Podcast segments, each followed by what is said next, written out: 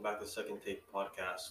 We're back, and there's been a lot of things going on between our last podcast, so we're going to start off quickly go to the with Billy. Yeah, it's been a while, six months. So we are back, and a lot has gone on in the NFL, and not a lot of good stuff for the New England Patriots. Uh, Patriots started out the season really, really slow. Here we go, a lot of bad decisions that I've talked about. Um, yeah, a lot, and Alejandro's talked about a lot, and on our on our other platforms. Uh, yeah, the Pats, safe to say, have been absolutely horrendous, and this is pretty much shown in their last two games, which have been heartbreaking losses that have started out horrible due to bad offensive play calling, bad decisions by individual players, and just overall a bad team effort.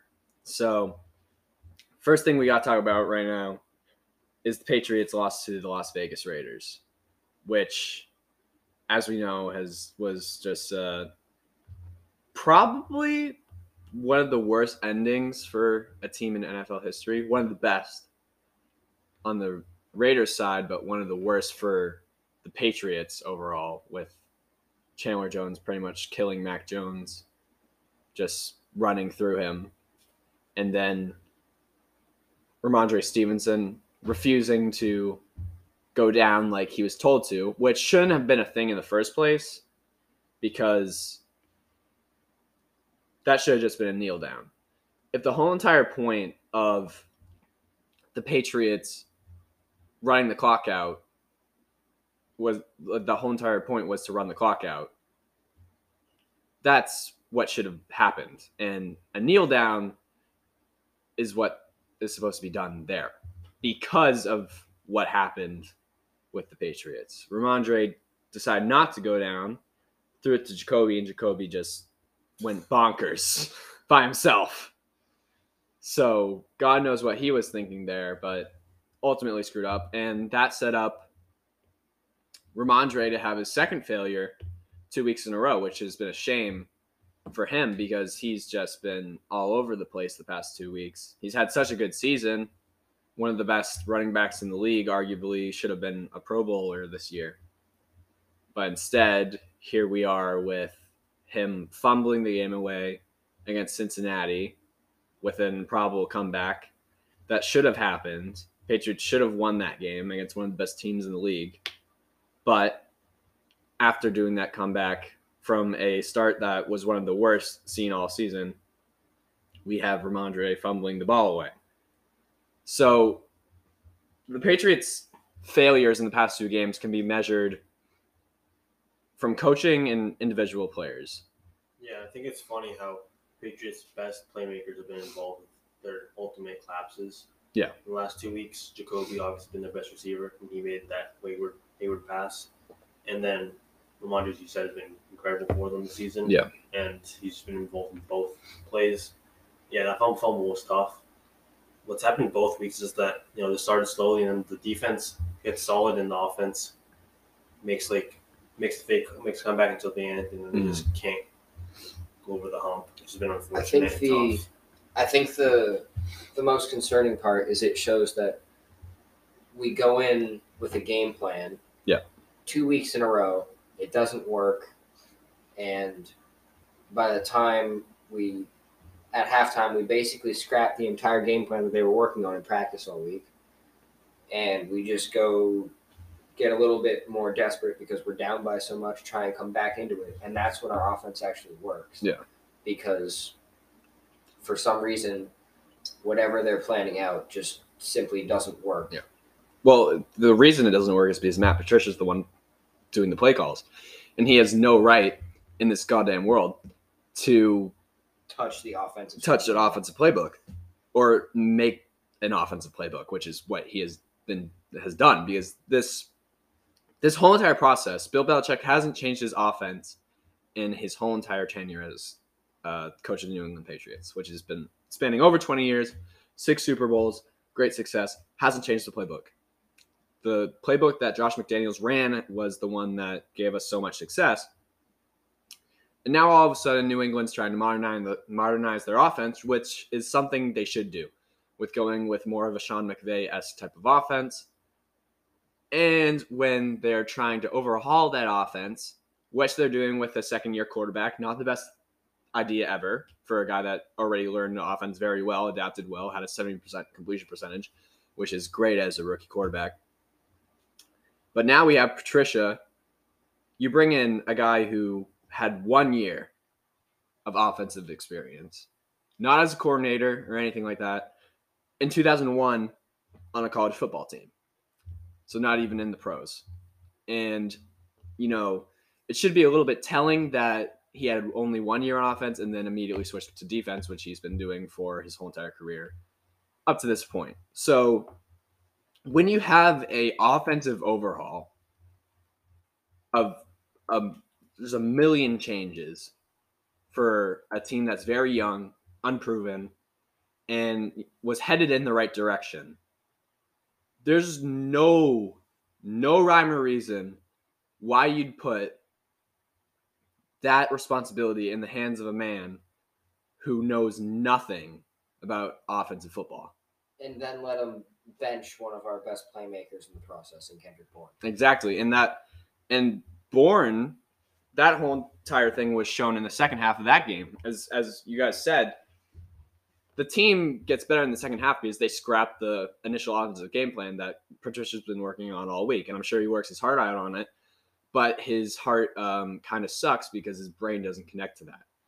So Patricia just he overall he can't manage the team. The team gets better once the ball gets in the play call sheet gets taken away from Patricia when Belichick comes back in and kind of has to redirect him like a little baby back to the right play calls and to the right players. He benched Kendrick Bourne for basically the whole entire season up to this point and then Kendrick Bourne comes in, finally gets his fair share of snaps in Yeah. the second half of the Bengals game, and has a career day. Yeah, six receptions for 100 yards, touchdown. Made some incredible catches too. Yeah, had one in the back end zone, right corner, which was amazing, and then he had the toe tap Toe on the tap sideline, which were just incredible plays. And he also had that one into triple coverage that Mac just kind of threw in there. Because Mac has the confidence to throw that to Kendrick Bourne because he knows Kendrick Bourne can make that catch. We saw that catch um, against the Browns last season in that game where Mac had an amazing game. So you can clearly see when a talented wide receiver is on the field, unlike Nelson Agholor, who has stones for hands, like just can't catch anything. You allow Mac to have a little bit more confidence. Yeah, and therefore he it just He works. succeeds. Yeah, I mean, if we look at the Raiders game, Mac goes 13 for 31, 112 yards. Kendrick Bourne, did he have a single reception that game? No. Did he have a target? Yeah, he had one, but that's because he had a limited snap count. Then we go over to the Bengals game. He has six for a 100. He's on the field basically every single play, besides for the field, uh, the plays where he had a breather after he ran about a 100 yards because he was carrying the offense on his back. So, and Bourne also had one rush for 29 yards on an end around, which was pretty impressive. Nearly almost one yard away from our uh, leading rusher that whole entire game in Rhamondre Stevenson, who had a pretty, pretty bad game after having a great game in Vegas. So, Bourne makes a difference. And it's clear and evident that Patricia can't do anything here for the Patriots.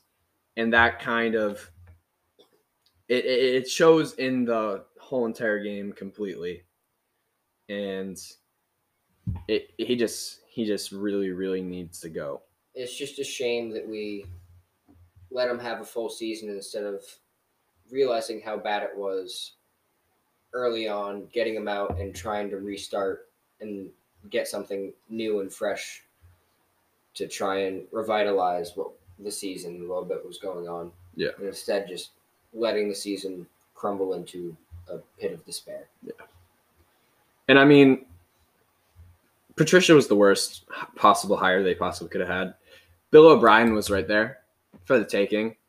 I mean, he's only offensive coordinator at Alabama right now, and he didn't even have a great season last uh, this past season. Not even over yet, I suppose. But this past season for Alabama, O'Brien's been criticized down there. Hasn't done a ton of a great like a great job, but he has a great relationship with Belichick, and he did a great job coaching in Houston and getting the most out of quarterbacks like T.J. Yates and just horrible, horrible Texans quarterbacks before Deshaun Watson came along. So, and he had he had great success with Tom Brady. He already knows all the New England stuff. So I think Bill O'Brien's the perfect fit for offensive coordinator of the New England Patriots. You could also throw around Adam Gase if you wanted to, who had success in offensive coordinator roles, but didn't really do much as head coach. But again, not hiring him as a head coach, we're hiring him as an offensive coordinator. And there's a million offensive minds in college football that you could take right now that would gladly take a offensive coordinator job from the New England Patriots. And I think that's something that really needs to be looked at. And I think that's the first order of business that you have to do for the New England Patriots in the offseason. You get a new offensive coordinator and you have to address the tackle spot in free agency. Those are the two, uh, not free agency, in the draft. Those are the two major things you have to do. Because Mac's going to be your quarterback. I don't care what anybody says. This offense is com- this offensive play calling from Patricia is completely, completely de- just destroyed his development. Yeah, it's a shame. This is the second year, so we can't Yeah. even get a good scope on how well he's actually doing, how much he grew, because he's just been hindered so much by this. especially after offense.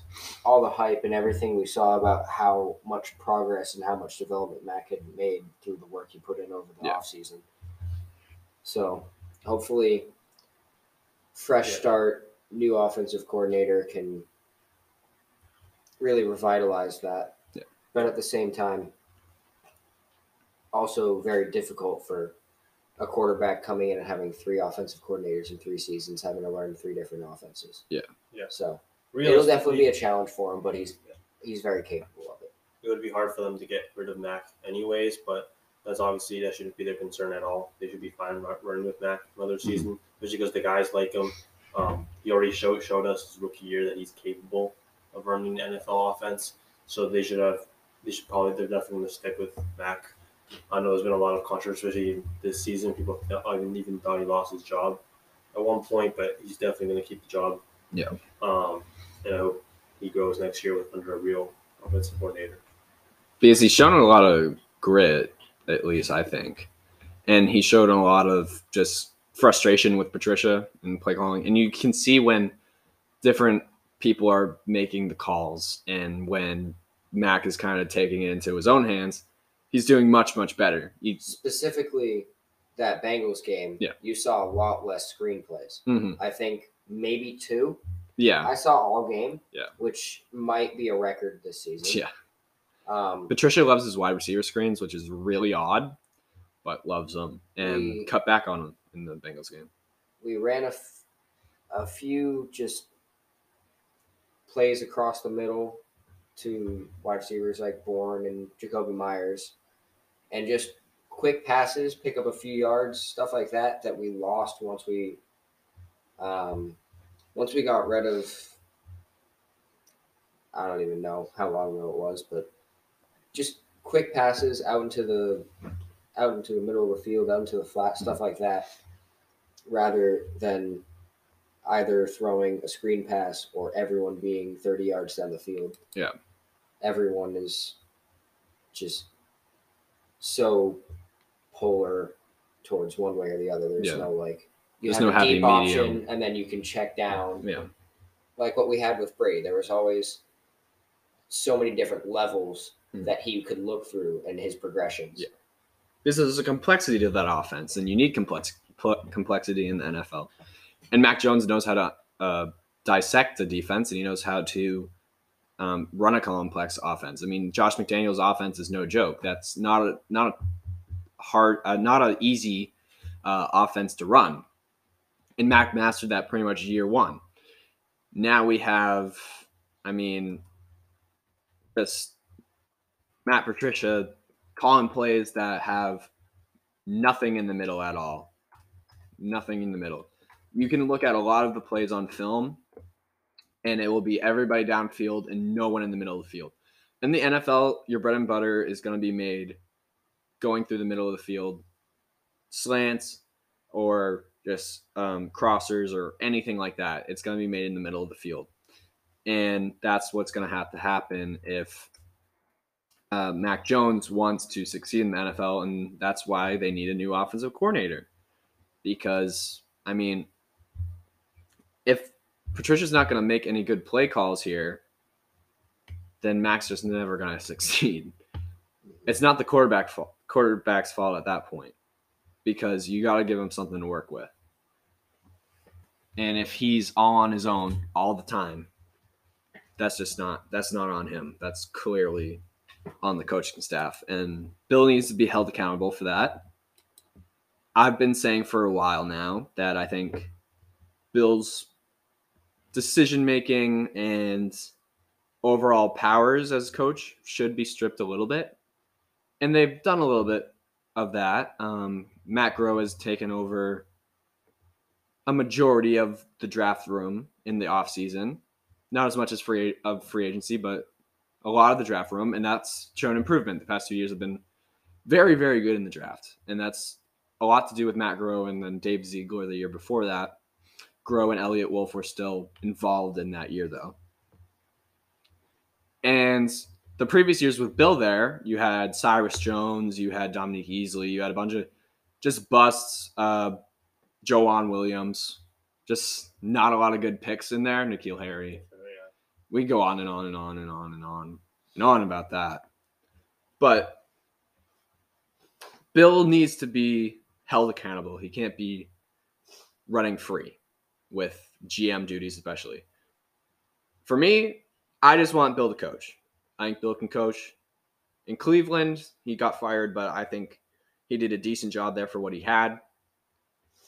In New England, obviously, great job coaching. Even without Brady, I think he's made it a little bit better for what he has, but I think he has a chronic problem at not getting the right talent in the building and utilizing talent right. It's still, even in the last couple years where it's been a bit of a downturn, we still have the identity of a Bill Belichick team with an extremely strong defense. Yep.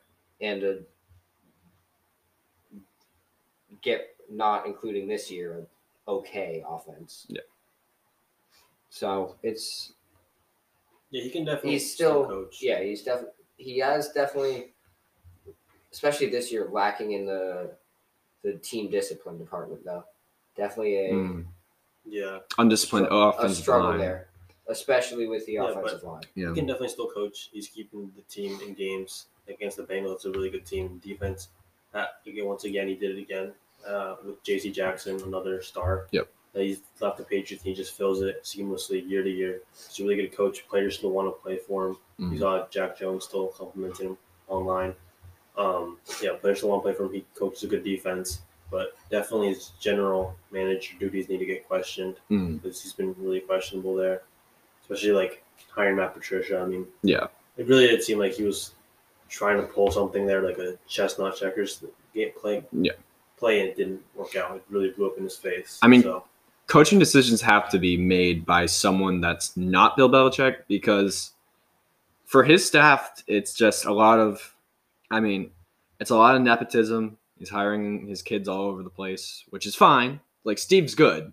I'm good with Steve Belichick, but it, he's hiring too many close friends. Like Patricia is clearly just not a he's hire because to go with someone who isn't a familiar face yeah, like in, in the NFL right now, it's a lot of young guys. A lot of young guys coming out of the Shanahan coaching tree or McVay and all those guys that are, are really familiar with the game, you know, played the game, but are young, have a lot of energy, and they're the ones that are winning games. And at some point, you got to get away from your friends that have went to other teams and failed and bottomed out and trying to transform their careers and instead maybe go for the young coaching minds that are having the new ideas that are revolutionizing offense that are revolutionizing defense and maybe give them a try every once in a while because being stuck in your ways isn't going to you know work anymore the NFL's changing completely.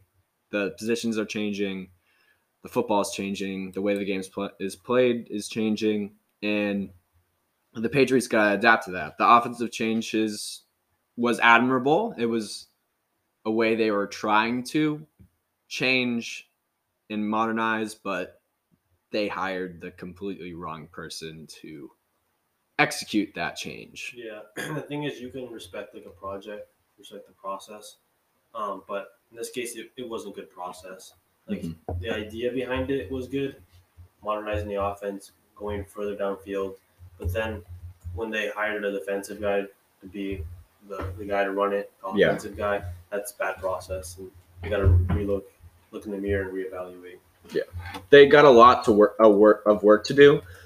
But with Tua coming out uh, this next week, it looks like uh, with Tua possibly out, what I was trying to say, this could be a big thing for them. So Pats are still in it, but I don't have a ton of confidence they'll be able to do much. I think even with Tua out, they'll be uh, they'll they'll probably still lose. So I think right now the Pats are going to have to start looking towards the offseason, trying to fix these holes, but we'll see what happens there. So next up, the Eagles. They lost 40 to 37 against the Cowboys this past week with Gardner Minshew at quarterback, which was a very impressive loss, I think, for them. Yeah, Minshew went three, uh, 24 for 40, 355 yards, two touchdowns, two interceptions. Miles Sanders was decent on the ground, not too great, but 21 carries for 65 yards. DeVonta Smith also had two touchdowns to the air. Is having a really good streak here coming into the postseason. Eagles are 13 2 right now. Cowboys 11 and 4. Eagles will look to lock up the division and hopefully the conference this upcoming week. Hoping to go 14 and 2. So, right now, do we think the Eagles are legit? Do we think they are a team that could win the NFC and ultimately could get to a Super Bowl? Yeah, Yeah, absolutely. I think there's definitely um, a lot of potential in that team. A lot of a lot of talent. Very good team. Obviously, the record shows that. Yep. Um, but they have a lot of other good teams in the NFC to square off with. So Mhm. yeah, it's gonna be tough, but they're definitely a legit team. I mean, that's an impressive loss, as Billy said. Like obviously there are no like free points and and you Yeah. know, but it was definitely an impressive game because Minshew wasn't even that great, and they still stayed in the game. They have like a lot of good pieces once again. Um, we see the impact that star receivers have in this league. The acquisition of AJ Brown has really helped uh, Jalen Hurts reach that next level, Mhm. and we're at a point where people were questioning him last season, and now he's solidified as their franchise QB. And I think they should definitely have a good shot in the postseason. I think Jalen Hurts has kind of he's really turned a corner, obviously, for this offense, especially through the air.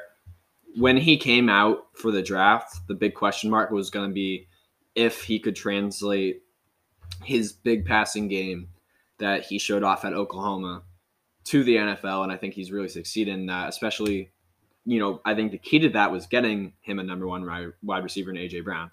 And I think he had a number one wide receiver in DeVonta Smith already, but he needed some more weapons than just DeVonta Smith. And he's finally found that in AJ Brown, which has been a tremendous help for him. Miles Sanders is finally unlocking his potential. You got Gainwell behind him as a great receiving back who's very underrated. And in front of them, a pretty good offensive line with Mailata, Jason Kelce, and now Lane Johnson, who's out for the season, which I think could really harm the Eagles, and I think is the reason why I don't have them as my NFC favorite just yet. I put that more as the 49ers. I think the 49ers have been a great team this year, even with they've gone through three quarterbacks now, and I think every single one of them they could win a Super Bowl with right now, just because of how talented they are and having the balls to go out and get Christian McCaffrey, a running back, giving up all those picks and just making a big move, knowing that they have something going here to try to go after a Super Bowl, I think is admirable. I think you know, Shanahan got to the Super Bowl against the Chiefs a couple years ago with Garoppolo playing all right football, but that team was based around defense, like this team, based around the run game, like this team, and based around overall good weapons through the receiving game, like this team is. So I think this team is set up to go to a Super Bowl. I think the Eagles are too, but I just like the 49ers much, much better, especially with the Eagles dealing with some injuries uh, on the defensive line with Jordan Davis. And overall, I think their linebacking core and coverage isn't the greatest. I love their secondary, though, uh, with Chauncey Gardner Johnson, James Bradberry, and Darius Slay. Yeah, it's been really good. Yeah, and Avonte Maddox, too. But yeah, I like how the 49ers are built too. I mm, think it's really impressive how they can win with a, almost a passenger quarterback. Yeah. And I also really do admire their aggressiveness. Like they recognize problems or chances to improve, and they just take them. They Yeah. don't like hesitate, or, and then later look, rule over what ifs and what could have been. If they just go out there and get the deal done, like they saw Jimmy and they saw, let's take, they saw an opportunity to improve Mhm. on him, and then they gave up all those picks for Trey Lance, and obviously it hasn't worked out, but I think it's about the process. And Yeah. like their process, how aggressive they are, and how well constructed they are. Yeah, and I I mean their defense is very very good. Uh, you got Jimmy Ward, you got Nick Bosa, you got Javon Kinlaw in the middle. You just got a really really well constructed uh, defense. Amber Thomas uh, over there, and I think that having that good of a defense is what's winning them games. And then on the offensive side, you got CMC, you got Brock Purdy, who's been you know, as you said, a passenger quarterback for most of the time, but has been good enough, and every single one of their quarterbacks, good enough to get the ball to their playmakers, which I think their offense is probably one of the best and most talented offenses in the league. And when you have that, you don't necessarily need the best quarterback ever because those players are going to get wide open. Aiyuk's going to get wide open. Deebo Samuel, who's kind of injured right now, um, is going to get wide open. George Kittle, wide open, is going to run through people it, it's just and Jennings, a lot of their wide receivers behind Aiyuk and uh, Samuel, they they just are gonna get wide open downfield. Doesn't matter what part of the field they're on, they're gonna get wide open. So the 49ers are just one of the best teams in the league, and that's why I think they are going to most likely win the Super Bowl this year. At least I think. And I think besides for the Eagles and the 49ers, really there's not a lot of value in that NFC. You got the Commanders, you got the Giants. Didn't really expect those teams to make the playoffs anyways. They both got quarterback struggles. I don't think they're Yeah, going to do anything. I don't Cowboys think they're really as legit as their records are showing. But I mean, kudos to them for Yeah. I mean, Daboll's done, done a great job with the Giants. absolutely. But I just don't think they Yeah. have what it takes to really make them any type of run in the playoffs. You can only limp that roster so far, Mhm. and that's probably a wild card loss. But I, I mean, the NFC right I now, mean, the Cowboys are always there. yeah, yeah. Cowboys are there, but like, are they? Are they there? I think it should be solid, but yeah, I'd definitely pick like the 49ers or Eagles Yeah. I could. I just can't trust a Mike McCarthy led team. I can't. Yeah. They're too inconsistent. I just don't. He's not a good. He's not a good coach. I just can't. And the Vikings are fake. Yeah. Let's be honest. Vikings are fake. Kirk Cousins is never going to win a Super Bowl. He's just not good enough of a quarterback. And Justin Jefferson just That's always hard to say, but yeah. I mean, like the point differential kind of tells the story. It's not that big for a team with record that. and it's a Good. shame because they have a great offense too. Kind of like the 49ers. It's just Kirk Cousins can't get it done. We're going to take a really quick break and we'll be back. All right, welcome back from the break. We're gonna get into some NBA now. Just finished up some of the Christmas Day games. Really, really good uh, slate of games. Very entertaining. Yeah. Um, and yeah, let's let's get into the uh, the Celtics. They had a bit of a Yeah, going Bit of through a- bit of a scale. slide. Yeah. and they're now back on the looking like the team that they had been for the first twenty something games. Mm.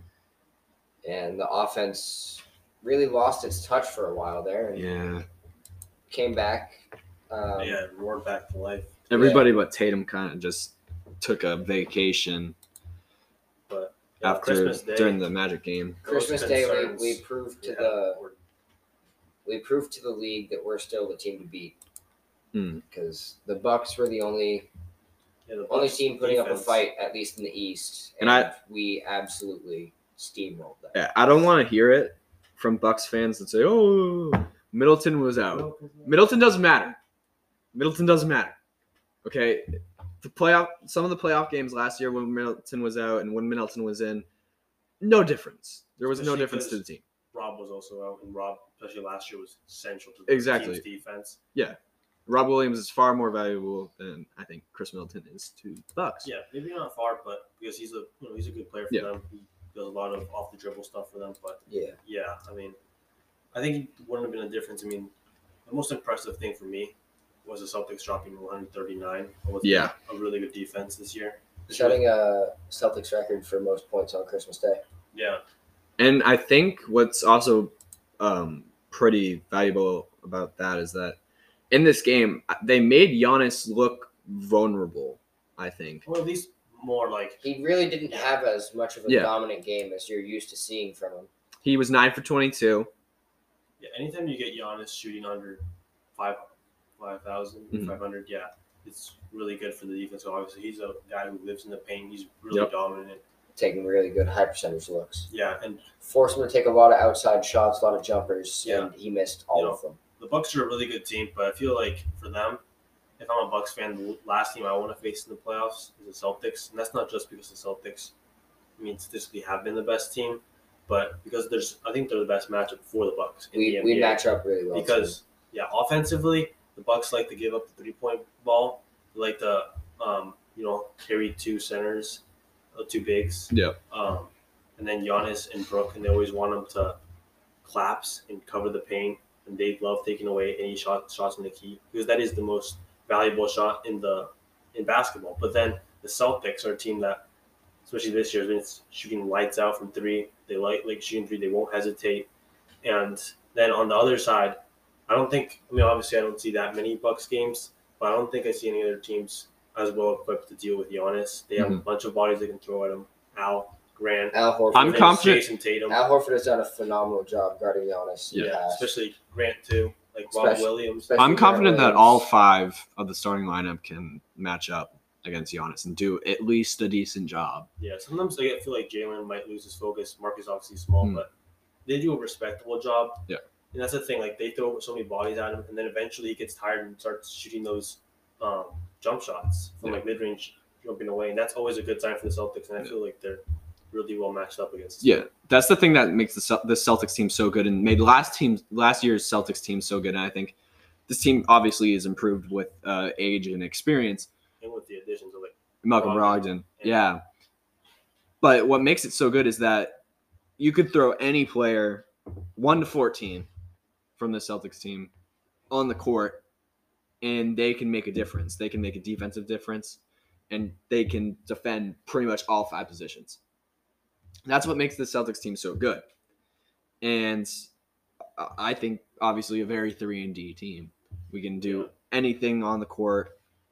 Threes, great defense, great in the paint, great on the perimeter, on both sides of the ball, and that's something that is just you know they're just a complete team, and that's what makes the Celtics team so special, and what I think makes it a team that can really get over the hump and finally win a championship for the first time since 2008. And I think Jayson Tatum taking that step to be a top five player in this league, one of the best players in this league, and possibly being an MVP this year, is something that's going to get them that far because you need someone that's your center, your one guy that's going to get you there when the team starts to crack at their strengths. I think uh, another thing to point out is Marcus Smart's passing ability this year has been absolutely incredible.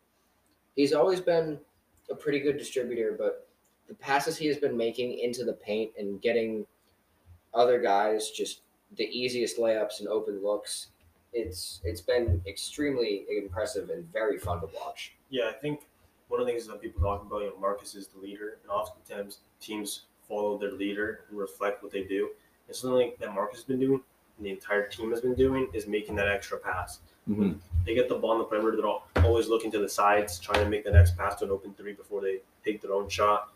And that's also improved their numbers, making that extra pass to the corner, skip passes, and that's definitely helped and made them lethal on offense.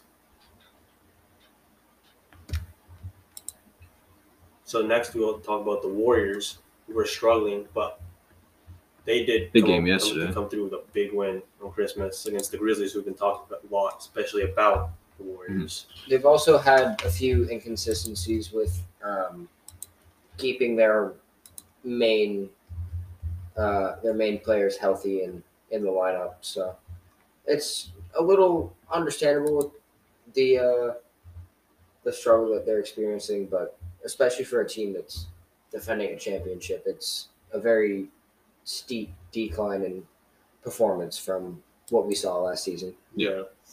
but it, I mean, it's super positive when you can beat a team like the Grizzlies that have, are pretty much all around really, really good. Guys like Brandon Clarke, uh, Ja Morant, Dillon Brooks, Bane. Bain, who's a lights out shooter, Jaren Jackson in the paint. When you can be a team like that without your main guy in Curry on the court and having younger guys like Jordan Poole step up, Poole had a great game. Yeah, he did. 32 points. Just a ton of scoring from him. And obviously Klay contributing with 24. Just a lot of the smaller guys on or guys who have lesser roles, I think with the Warriors stepped up yesterday and that's something That's that big they 'cause need. Curry's out for a few more weeks. though. Yeah. Yeah, because the Warriors aren't necessarily one of the deeper teams in the NBA. They rely a lot on Curry, Thompson, that core group, on especially the offensive side of the ball. Yeah. Um, And I mean you need for to win a championship again. If they want to win another championship, which they definitely do.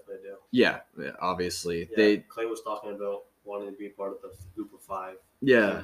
Yeah, there's a one at five times. they need more depth and they they're getting clearly from this past game they're getting a lot out of players that mm, going into the season maybe we, thought weren't going to perform as So, yeah, well a lot of young pieces. yeah so just the development of their young guys like moody and uh, kuminga uh, wiseman getting those guys up to speed getting them into bigger roles which they've been trying to do for the past few years but now obviously desperately needed with guys phasing out and trying to go for that last type of run here with a reloaded squad. It's good to see this past game see those improvements and seeing poole take a big role in the absence of curry. Yeah, I think obviously the record still isn't great. Um, it still hasn't even been good over the last ten games. But that was a statement win. The Grizzlies were um, the one seed in the West before that game, um, and now obviously the Nuggets and Pelicans are up there. Uh, Pelicans jump this year has been really good. Pelicans have been very impressive this season. I mean, looking at their roster, you would think that they were underperforming last year because they have a lot of talent. But with Zion healthy, it's been really been coming through for them, and the talent has shown this year for them. And I hope they keep it up because it's a young team. It's exciting to watch Mm. them play. Yeah, the Pel- Pelicans are really stacked with. I mean, Bi. I've been a big believer in him from the start, and Zion and McCollum. McCollum. I mean, they they have the scoring, they have defense. And Valanciunas, they got a lot of stuff there to build off of. Do I think the Pelicans are going to be a big contender in the postseason this year? But they They'd could- be a they little could surprise. feisty. Yeah, But uh, They, if anyone was going to be a dark horse to make a run, they would be them. yeah, yeah. I feel think like the key here is keep Zion healthy. That's been the concern for the past few years and it hasn't worked out. Now he's finally getting into the rotation, like getting just tough minutes the whole entire way, but kind of keeping his head on here. So we'll see how it goes. I expect him to miss some time deep in the season because he's just kind of that player with that big of a body. It's tough for guys to stay on the court, but he just needs to maintain it. And if Zion can maintain it, then the team's going to be dangerous. But he just needs to maintain his health here and see where he can go. Yeah.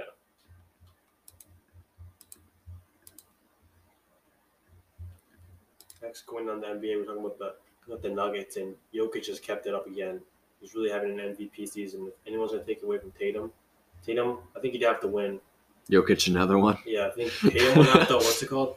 Would have to win based on record. I think Yeah. because Jokic has been really good yet again. I mean, Jokic is good every year. He's just he's a unicorn of a player for sure.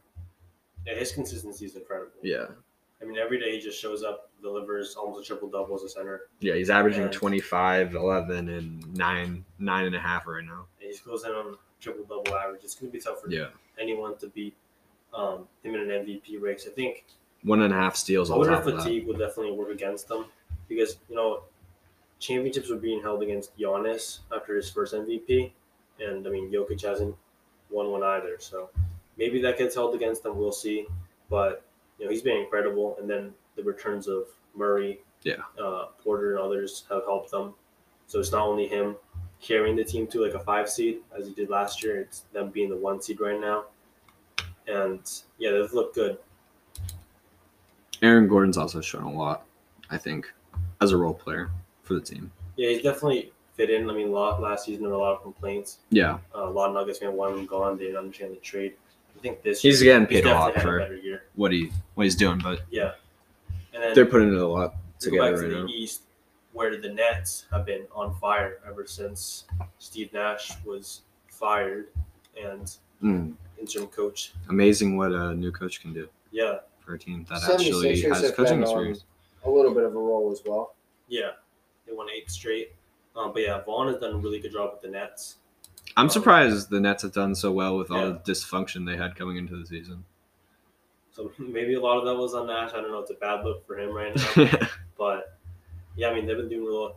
Uh, KD is having one of his best years ever at 34. It's been really Yeah. impressive. He's been shooting lights out. He's been wor- working really hard on defense. Um, and obviously moving down. Also, the Cavs have been there. The defense has been really good. Um, Cavs have been great. Cavs have a great lineup. I mean, Mobley and Allen have been holding the fort down. People were concerned Yeah. what Donovan Mitchell would do to the defense. You know, him and um, Garland. But no, it's it's been It's been it's good. It's been good anyways. Yeah. And obviously Mitchell gives you a boost on offense. Uh, Garland had a big night today. He scored over 40, but they did lose to the Nets. Um, so yeah, it's a fun team. It's a young team. I like what they're doing too. And yeah, and Garland had 46 tonight too. Yeah, Crazy. And then obviously He's the in pretty 76ers, they've won eight straight. Uh, Max has been out of the lineup. Uh, but that Melton trade was really good for them. Mm. He's been he's fitting fitting well. He's strong on defense. He hits threes. Harden, a lot of people talked about his playmaking, and it really has been incredible. His transition. I can just. I mean, the Sixers are playing well, Yeah. but I can just never take them seriously. It's something that Yeah, I mean, any team James Harden's on is just. There's always dysfunction looming, I feel. well, I feel like especially because they're usually relying on him historically, Yeah. and obviously that that's tough to win when you're that reliant on one guy. I mean, like let's let's be fair to him. I mean, he's had some incredible performances. In 2017, they were so close. Yeah. they were took the Warriors to seven. I mean, the, the Rockets rumors that came out uh, the past two days that Harden was looking at returning to the Rockets. It just feels like he kind of has one foot out the door while trying. You know, he took a team friendly deal this offseason, like kind of. kind of yeah. Yeah, kind of. he saved like maybe like of people were kind of three dollars. Yeah, But he would- He Team bragged. friendly. Yeah. Um, I guess as far as you can go for a max extension. Uh, but like it, it just seems like he is always looking at the next thing, looking, especially now. You know, when he went from the Rockets to the Nets to the Sixers, it's just, he's just all over the place. It seems like he's just bouncing between team, team, team, team, and I feel like that's gonna happen. Just kind of what Harden's end of his career is going to be like. I just, he just does. He's not the type of player that wins a championship. lately it just hasn't seemed like he's really found a place that he wants to stay at and commit to. Yeah. Yeah, in that article, it did mention that he still has isn't like one eye to eye with um, Embiid and the and Daryl Morey. Yeah. And I mean that's interesting, but just looking at the on court for the Sixers, I mean they've been clicking. I think Mm. they've looked good, this year, especially with Maxio, who's been one of their better players. Um, but yeah, I'm, I don't think they wouldn't be my pick in the postseason. I feel like yeah, I also hold it against them how Yeah. they disappoint year after year, and I definitely They always. yeah, I don't take apart. any media saying, "Oh, they've won eight straight. Let's see them in the like." Are you scared of this? Like, because I don't think it's because just the track record isn't. Yeah, Year after year, they they come up short in the postseason. They get swept here, uh, beaten here by the like the Hawks, or you know they always get upset or underwhelmed. hmm And I definitely wouldn't trust them there, but you know the eight eight straight wins, something's clicking. I think that they're going to be again solid in the regular season. But Yeah. let's see. they'll be good in the regular season. Um, it it's just all a matter if they can maintain their composure here and maintain the chemistry.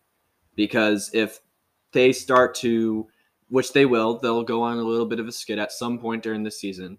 And that's when the team's really going to be tested and when you're going to figure out what the 76ers are. The previous couple seasons, we've looked at the 76ers. They have had faults in their um, regular seasons, and we see, saw them pretty much unravel. And we're just going to have to wait and see here if the Sixers can work through that period and, as all great teams do, uh, go forward with that. And I just don't have confidence that they will be able to do that, especially in an Eastern Conference right now that is stacked pretty much top from to bottom. I can see pretty much the top 11 teams right now doing damage to about anybody uh, in the Western Conference and to each other in the Eastern Conference. I can see any of those teams in contention right now. Yeah, I mean that's why the NBA is talking ex- expansion. A lot of teams, Yeah. more teams than ever. Um, you know, team once again, teams are getting really talented. There's a lot of talent. Honestly, it feels like every single team already has like a franchise guy, someone they want to build around, and that's good for the league. And that's definitely why they're talking expansion, not just money. Mhm. Because I mean, it would make sense to spread the talent a little bit more now. But yeah, I mean, yeah, look, the Raptors are in tenth, the Bulls are in eleventh. These are teams with all stars on Yeah. their rosters, teams with aspirations who try to make, um, who have tried to make, you know, Big moves. moves Yeah. recently, and Heat are the nine seed right now. yeah, They have a great thought the. Pacers would be tanking, and I mean, they've been doing pretty deep. Halliburton. yeah, Halliburton, Great. really good. Hawks are always up there with Trae. And now DeJounte Murray, Yeah, John Collins. see, like they, you would think maybe they would want to do better than seventeen and sixteen after such a big move. Yeah. but I mean that's just what it is. It's really competitive. It's good for basketball. It's Knicks, fun. the Knicks are at six. They're very scrappy right now with Brunson Yeah, and RJ Barrett yeah. I think some of their young pieces are coming along. Mhm. Brunson was a great addition. Quickley. Yeah, Quickley's coming along, but Brunson was just such a great ad. Um, Brunson, yeah. He's been a true point guard for them. Randle's bounced back. I mean, realistically, his, his talent level was above what last year was. Yeah. him. But yeah, and then what's really been big for them too is the second chance points. Mitchell Robinson has been a monster on the boards, and they've been you know working hard, getting points, and uh, finding ways to win. Randle kind of had that like big contract hangover Yeah. last season. He just wasn't taking that too well, but big bounce back for him this year, which has been good for the Knicks. And they got something something cooking here. They're on a little bit of a skid right now with three losses in a row, But I mean, yeah, they were playing well against the Sixers. First half they were leading, and then they just kind of fell off second half. Yeah. But I feel like in the playoffs, obviously, if they make it, we're still kind of early in the season. Um, obviously, I don't think they would be scary, but I think they'd definitely be a, a tough addition. I mean, tough matchup. Mhm. Someone that you probably wouldn't want to face because they do work hard. They will punish you on the boards. They will attack your mistakes. I mean Brunson Brunson's showing so much right now. Yeah. I think he's kind of making the Mavs mean, regret that he, yeah. that he didn't. I mean, the Mavs didn't even get a, here. a chance. It was like the first day he just Yeah, just bolted for the Knicks. He had he has connections with the, the Knicks. His dad is Yeah. an assistant coach, and obviously they got caught for tampering. Yeah. Yeah, I mean it was Oh no, a second round pick. That's the thing. Like, if anything, it incentivized tampering because they got a great player and they only got slapped with a second rounder. yeah, So I mean, the league gotta do something yeah, about. that, that was pretty bad from my point of view. But for the Knicks, I mean, they're smiling because I mean that that's a great player. And then the Mavericks lost. That's the thing. Like with the cap, with the way the cap works, when you lose someone like that, you just you can't just add someone else because they're over Yeah. the cap. Like you they didn't have a chance to sign trade. that would that would be just luxury They just, yeah, they resign. just lost talent. Yeah. And there's no way to play because they're over the cap. So it's been tough for them. They've obviously had some struggles without Luka. They had a great win against the, the Lakers with that huge third quarter. Yeah, They can really shoot the, the three ball, but I mean, losing the secondary ball handler and Brunson definitely has hurt them because that, that carried them to that. I mean Brunson right now got. Brunson got 20, uh, is averaging 20 points a game on 46% shooting, 37% from three. Also going along with seven assists per game and the steal. Yeah. So he's all around has been really, really good for the Knicks. And the, I think the whole entire thing with Luka and the Mavericks, though, his whole entire career, we've seen that he's just been this insane player, Yeah. points, everything, just triple doubles all over the place. The whole entire time, it's been his supporting cast, and you know we think we've found it with uh, Porzingis initially, and that didn't work. Then we thought we found it with Dinwiddie, and that's been questionable. We'll see. And now we got Christian Wood. So Yeah, I mean, last year they, they thought they had a breakthrough with Brunson. They made the conference finals, and he Mhm. just he's across the country. He's gone. Yeah. To New York. That, that was a big blow for them. They still have Luka signed up, but we know in this NBA, the stars dictate the market. They Yeah. choose where they want to play. We'll see how that goes. I mean, if if the Mavericks can't figure out the supporting cast, you have to think Luka would want out. I mean, it's way too early to say that. yeah, We're looking years and years down the line for that. Yeah. But right now they're cap strapped and they gotta they gotta figure out a decent enough supporting cast to get Luka over the hump and you know, because he needs he has too much talent to be sitting in the um second round of the playoffs or just barely make it into the conference finals. He Yeah. he's a player that should be in the NBA finals uh talk at least year after year. You definitely want to see the best players in the in the biggest stage, and Luka's been top five, top ten, whatever you want to say. He's been an MVP candidate most of his career. Yeah. and he's only like twenty. He's only like twenty four. It's really insane how ins- how impressive and how consistent he's been. Mhm. And yeah, I hope- we do hope as a neutral the Mavs figure it out, they get him some help. And then looking down the Western Conference, you'll see the Kings who are in sixth. They're over Kings are five doing hundred great. and it's behind insane offense. They have the second offense in the league behind only the Celtics. And De'Aaron Fox has been doing well. Sabonis has been helping. Huerter has been a great addition. Malik Monk has been doing things for him. I think it's just a nice team to watch. They play exciting basketball. They score a lot of points. Light the beam. Light the beam. And they love. And they have their beam. They have a great social media team. And they're just a fun team. yeah. Oh my god, I love the the Kings social media page has been glorious for ages. It's finally great that they're getting wins. Finally getting something going in the West. And especially with Dier and Domantas. I mean, I'm sure they wish they had the Halliburton trade back. Yeah. right now. But they were going for a win now type of thing, and here we are with that. So it's working out. Good for them. Getting yeah, some wins. is definitely a good player, but again, that's kind of reflected in the team's record and statistics. They're a really good offense. They're not so good of a defense, Mhm. and that's kind of what Sabonis is. I mean, he's a great offensive player. He's really talented, but He's gonna get two points, but he's just not the greatest, especially Yeah. because he plays the premium position in center. Yeah. Um. I mean, yeah, they're a fun team. It's good to see them over 500, but the Jazz are somehow doing doing well, yeah, which is just odd. So so odd. You have to think they want a tank right now. now that's what one thought after the off season. Yeah. I mean, there's a lot of interesting players on there, like Sexton, Markkanen. They just kind of clump them all together. It's. Yeah. just a funny team. There has to, uh, I have to think with the Jazz because the Warriors and Timberwolves are going to get into the playoffs. They're going to jump the Jazz at some point.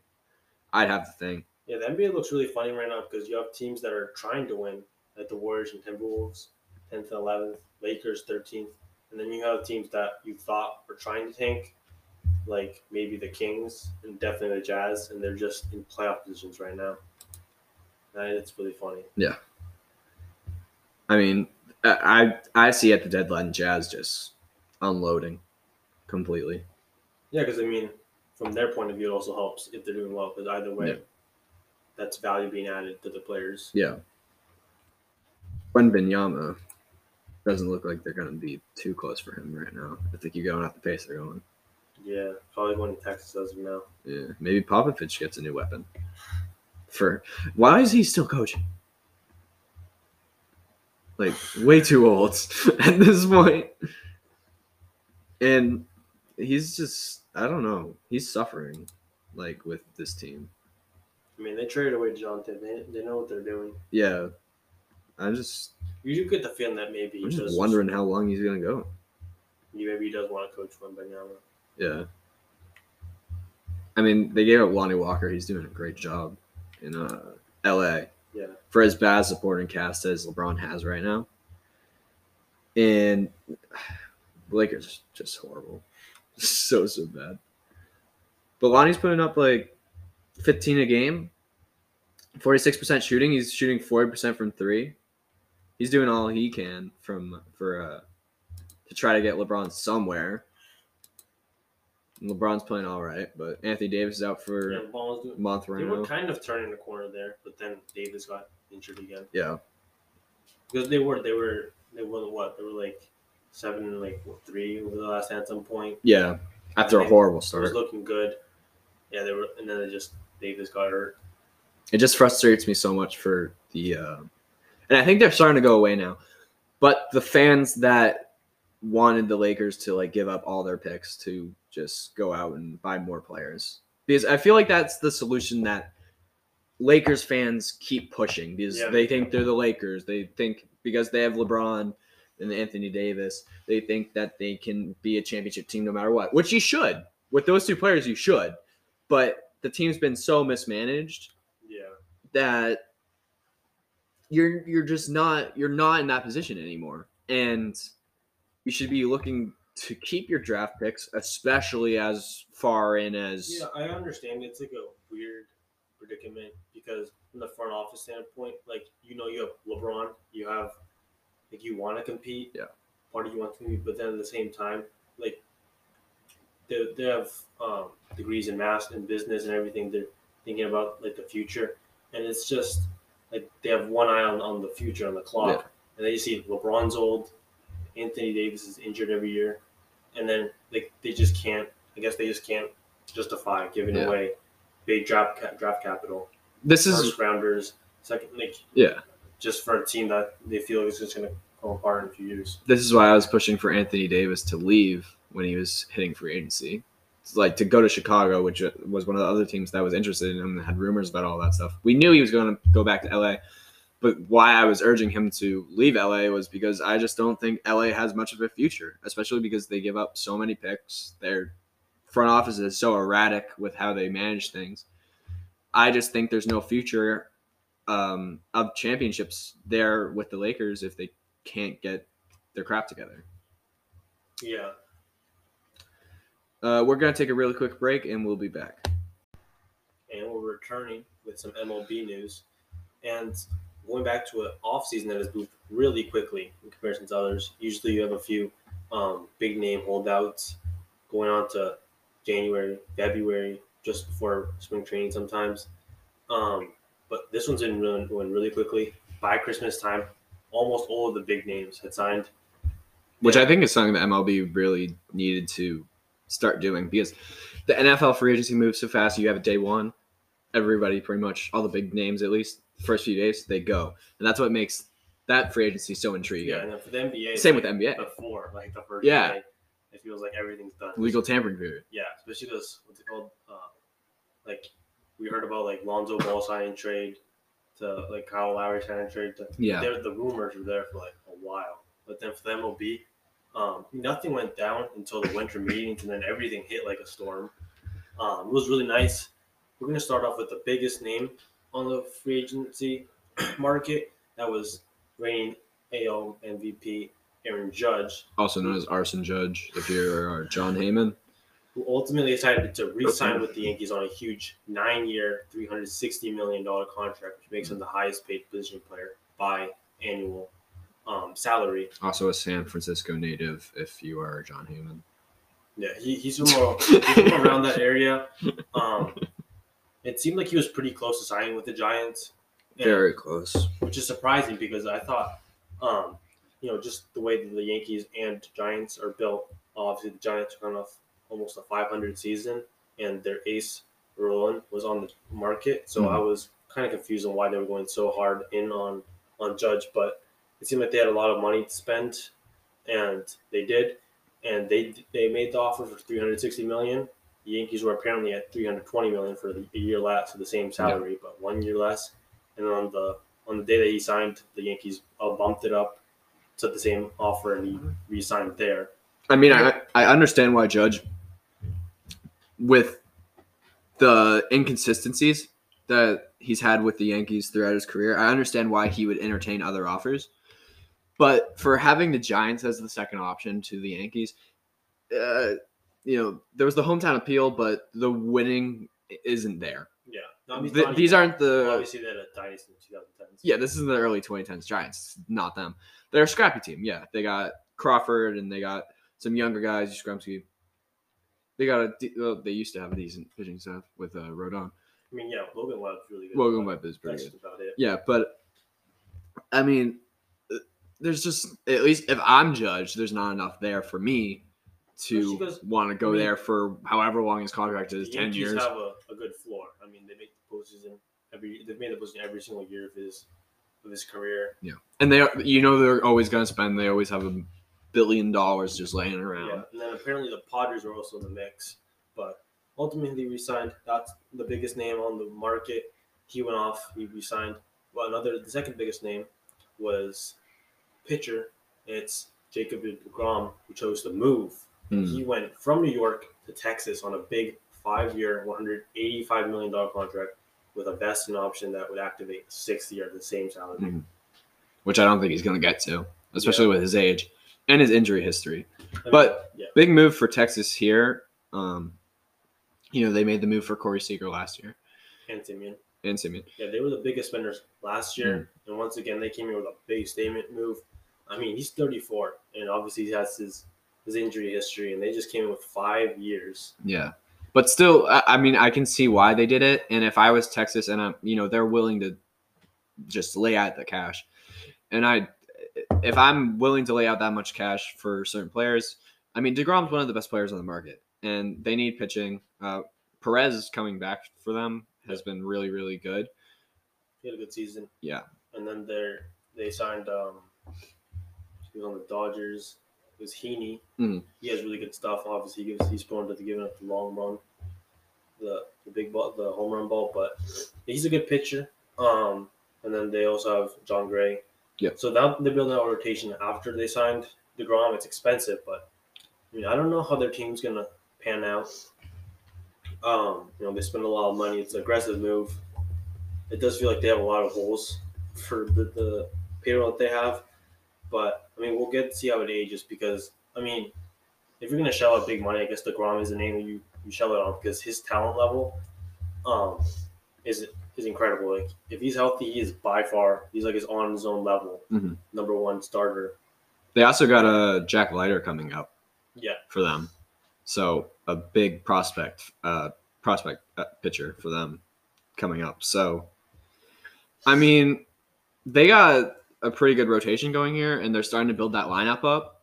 So I think the Rangers are looking to contend, not immediately, obviously, but they're gonna be a scrappy team next year, and I think in a couple, maybe that third year of that Degrom contract, if they can keep building and have a nice offseason next season, um, I think they'll be able to figure out something here that could possibly bring them into World Series contention, especially if DeGrom can stay healthy and can make sure that because when he's healthy, I mean, he's yeah. He's arguably the best pitcher in the because I feel like starting pitchers, you're better bet instead of ranking them one by one, you're usually better off giving them tiers because there's a lot of pitchers like on the same level. Like Yeah. you're going Cole, Burns, like you feel like they're oh like they're on the same level, right? But I mean, when healthy, Degrom is just on his own tier. He's Mhm. by far the one. Um, he just puts up like mid two ERAs, Yeah. even under that in his sleep. He hits high. Movement is crazy. Yeah, he hits, and then he just doesn't walk that many people. He walks like one person per 9 Mhm. Yeah, he's really good. Um, we'll see how that ages. It might age really badly, but at the same time, we've seen Verlander, um, Scherzer kind of changing the game. I mean, they're Mhm. like in their thirties, um, in their high thirties, and they're just The longevity is um, progressing Yeah, as as the game gets uh, gets Moving more on to the- modernized. next um, player on our list, Trea Turner decided to go to the Phillies, three hundred million over eleven years. Um, this was rumored since the World Series ended, and it happened quickly. Mm. Yeah, a great move for the Phillies here. Um, you know, getting even more stacked up after they had their kind of magical run to the World Series there. You know, came up short uh, to the Astros because the Astros, I mean, have been Yeah. built great. They have they're having some GM problems right now, which is a little interesting. Kind of why they haven't been too active right now. But uh, Turner, a great signing. Played great with the Nationals. Had great years here with the Dodgers. Unfortunate that the Dodgers are going to lose them here. I'll lose him here, but you know, overall, great signing to pair him with Bryce Harper and Yeah, with that nasty rotation. Yeah, he's back with Bryce Harper, um, teammates in Washington, and he's been one of the best shortstop over the um, last few years. Obviously, this offseason has been one with a lot of big contracts, especially a lot of long contracts. Teams Yeah. are trying to stretch out the money, trying to get that annual value down and avoid luxury tax. Um, and yeah, it's it's this one's no different. It's a big commitment, and with someone so reliant on their speed, like Trea Turner, is probably like the Yeah. fastest among the fastest base runners.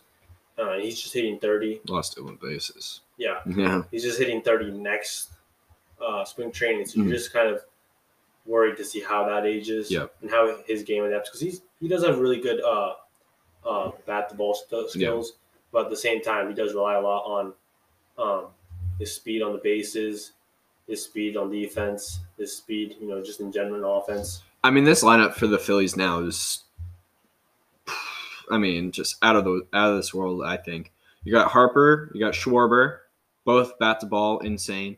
You got Castellanos, he's gonna put it out of the park. Realmuto, who's been a consistent catcher, one of the best in the league this past few years. You're adding Turner in there. You got Bohm at third base, Hoskins at first, and then Brand Marsh also in the outfield and playing some DH. Yeah, I so feel like it's a, it's a solid lineup for sure, but also playing probably I think at least the second. It's at worst second best division in the league. I think right now it's probably D first. Mm-hmm. Yeah. No, honestly, right now yeah, it's definitely D first. I think the AL East would have to dethrone the NL East because I mean, you got I the mean, you got the Mets and the Braves now the Yeah. Phillies. And that's three teams with World Series aspirations in Mhm. one division. So um, that's gonna be definitely be interesting to pan out because they do have a good lineup. Um, And the Marlins are still sne- sneaky with uh, their pitching staff, staff with Alcantara. Yeah. And then their rotation is solid. Their bullpen definitely came together. It was a concern during the season, but it came together in the postseason. They've made some signings. But um, it's funny because they just came off a World Series appearance. They look really good. But they realistically could finish third, and I wouldn't Yeah. be surprised. We'll see how they play. And going off that, we're going to their AL East, NL East rival in the Mets, who have spent over Yeah. $800 million Steve Cohen's really going crazy right now. yeah, or at least committed because we're going to talk about one of the biggest free agents later, is the debacle. Mm. Um, because yeah, he, he's part of the 800 million, but we're not sure yet. um, but yeah, the biggest move was first signing the reigning AL Cy Young and Justin Verlander after Degrom Yeah. When Degrom, when the Degrom news first came out, you know, I knew that there was a chance Verlander could go over there. I initially thought Verlander was just going to go back to the Astros. I thought they had a pretty good thought they were hold on him. Sign, um, Yeah, but um, the Mets coming back here and kind of you know filling that spot immediately with a guy who's just as almost like equally as good, are arguably better or worse depending on I mean, where you side. you could argue he's on the same level because he's been more consistent health wise. Um, obviously minus the Tommy John, but obviously last year he came back, he pitched um, a lot, 200 innings including postseason, so he was dependable for the Astros. Um, so yeah, value wise, you could argue that Mhm. because you know he's there. I just think it's great that Cohen and the Mets front office have been so open with their books Yeah, to kind of just because they knew they had a good roster last year. Like they had a good roster last yeah, year. Yeah, they won 101 games. Yeah. Yeah. So re-signing all the key guys and then bringing in even more talent, just talent on talent on talent for them. That is so important for the Yeah. Mets, and you can really see that they're really trying to go for it. And you know they see their window I think it's good for and the they're shooting for it. I mean, you're seeing a lot of uh, seeing some articles and reports talking about um, their ticket sales increasing and Mhm. everything. I think it's just good because there's fans are interested. Because if you're showing that much money, you're showing that you want to win, that you Yeah. care, and obviously the fans will respond. Um, and I think that's good in an environment where we've seen teams playing cheap. Because obviously they have every team. I don't think every team could spend like they could. I mean, Yeah. Cohen has one of the highest net worths in the in the league. Yeah. But I mean, at least like obviously one billion dollars, two billion. It's still a lot of money. They still could spend a lot more than some teams are playing. Some teams are playing cheap, and I think it's good that he's just gone in there and he's spent. I think that's good for the game. Um, at the same time, I'm thankful that the CBA is still years away. That they just agreed to one Yeah. because it might not look pretty the way he spent. I mean, I don't know about everybody, but I like I like front offices that go into, uh, you know, they go to the luxury tax Yeah. least a little bit, um, because they they can afford to spend that. You don't have to cheap Yeah. out on that, especially if you're a big market team Yeah. and you can contend because you can sign players. Some teams, like the one in Boston, doesn't like to do that because they like to cheap out on things, and that's not how you get your fans to come back and you know be invested in your team. I mean, yeah, I think The guys in New York, they understand that. being a top five value franchise, they could spend more. But I mean, to be fair, they still had a top ten payroll. I think this is Mhm. more so about like the Oakland A's, who have just sold all um, resemblance of major league star talent. Yeah. I mean, we've seen them go out the door. We just saw Sean Murphy. We'll talk about that trade later. Mm. Um, Frankie Montas. We've seen Manea. Um, just every single person that had any value. Obviously, um, Chapman, Olson, everyone who has any value, they just shipped them out, and they had a really nice team. Obviously, in 2018, they won 97 games, and now it's just all All gone. They destroy it so fast, Yeah, their payroll but they have to is bottom. It's it's really sad. Yeah. because it's it's okay when you have to, when you have to play like that. Yeah. Because you have such a low play, payroll for the bottom of the league teams. That's fine.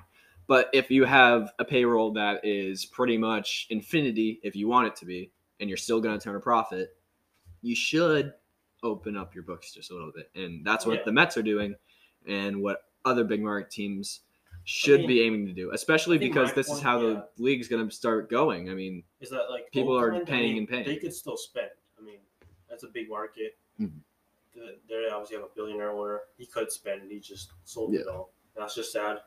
How the fans have responded. They're not showing up the games because they shouldn't. Yeah. At that point, especially because the whole entire time the the owner's just uh, showing to the, their face that he wants to move. Yeah, And- I think it's really sad for baseball because they have had a lot of success. Yeah. Um, they've had a lot of historic teams. They've had a lot of Hall of Fame. They've had Hall of Famers, Mhm. and then it's just yeah, It's just bad for the, just spitting in the, their face. it's bad for the league and you know the whole entire city of Oakland. It sucks because they they they lost the Warriors. Mhm. They went to San Francisco and they just lost the Raiders. I mean, that whole entire city is just being stripped of everything.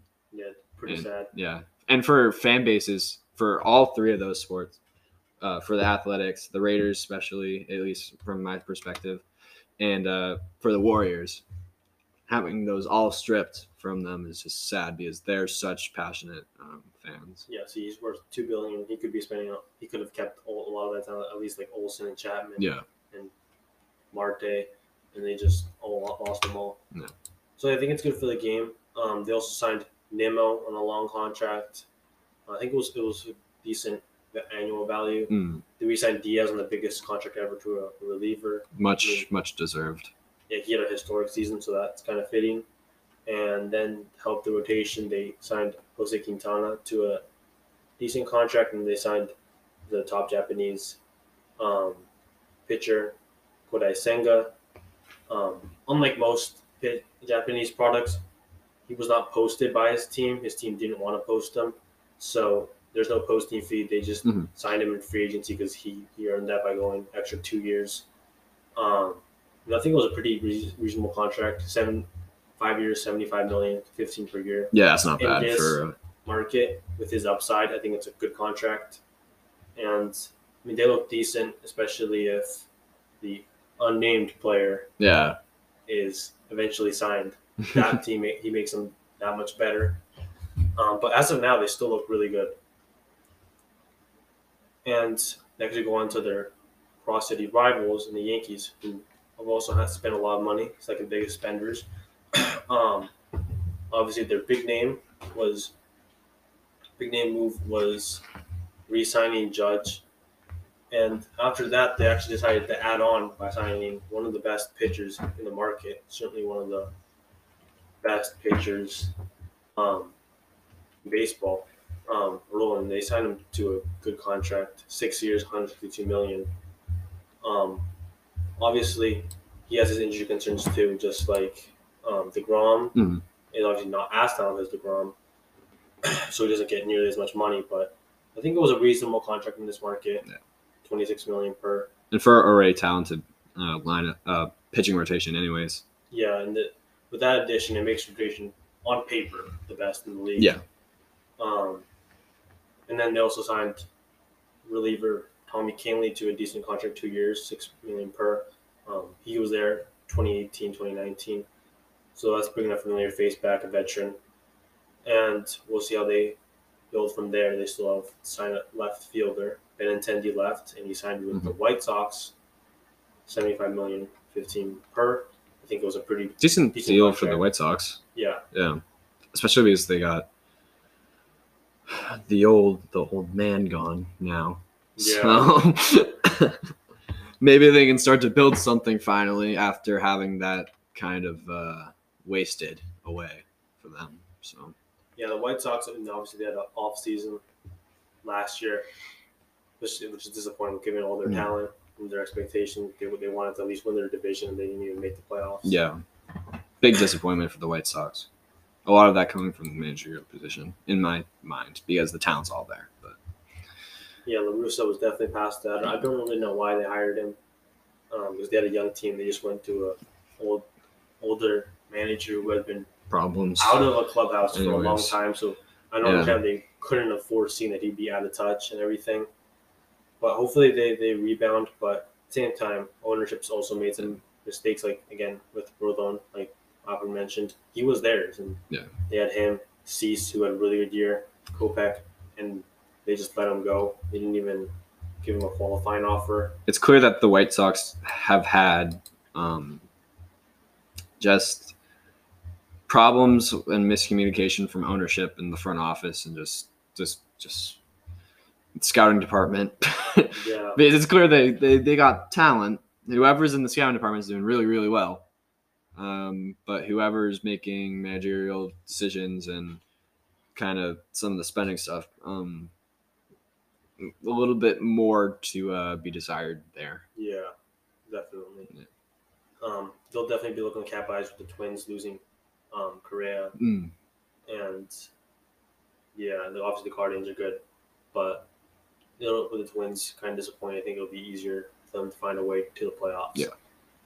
Um, next, we'll go to the talk about the Astros, who haven't really done that much. They lost Verlander, they're defending World Series champs. Um, and they signed Jose Abreu from the White Sox um, to fill the spot. Gurriel's a free agent and might not bring him back. Um, they had they had the Oakland, they had the what's it called, the Orioles guy at first base. Yeah. Mancini, Mancini. and he left a free agent. He's obviously still a free agent. And they decided to go with Abreu, a proven bat. Yeah. I think he could help them a lot because obviously they already have a really good offense, and he's experienced, He's quality, and he's a good locker room guy. Mhm. Um, and then in the rotation, they obviously lost Verlander. They'll be looking for top prospect Hunter Brown to fill that in.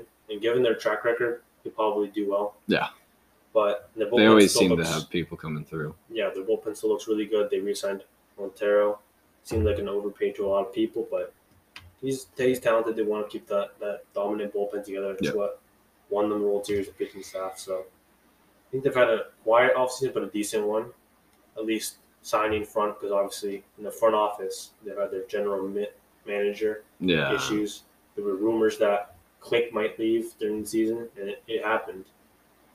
They're currently GMless. Yeah.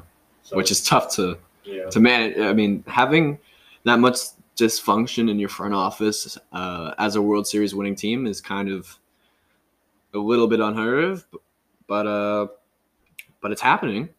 Yeah. so Especially because they've been so well run. It's kind of yeah, insane to see them do this. yeah, such a good scouting department, such good uh, free agency moves development and player. De- yeah, Incredible.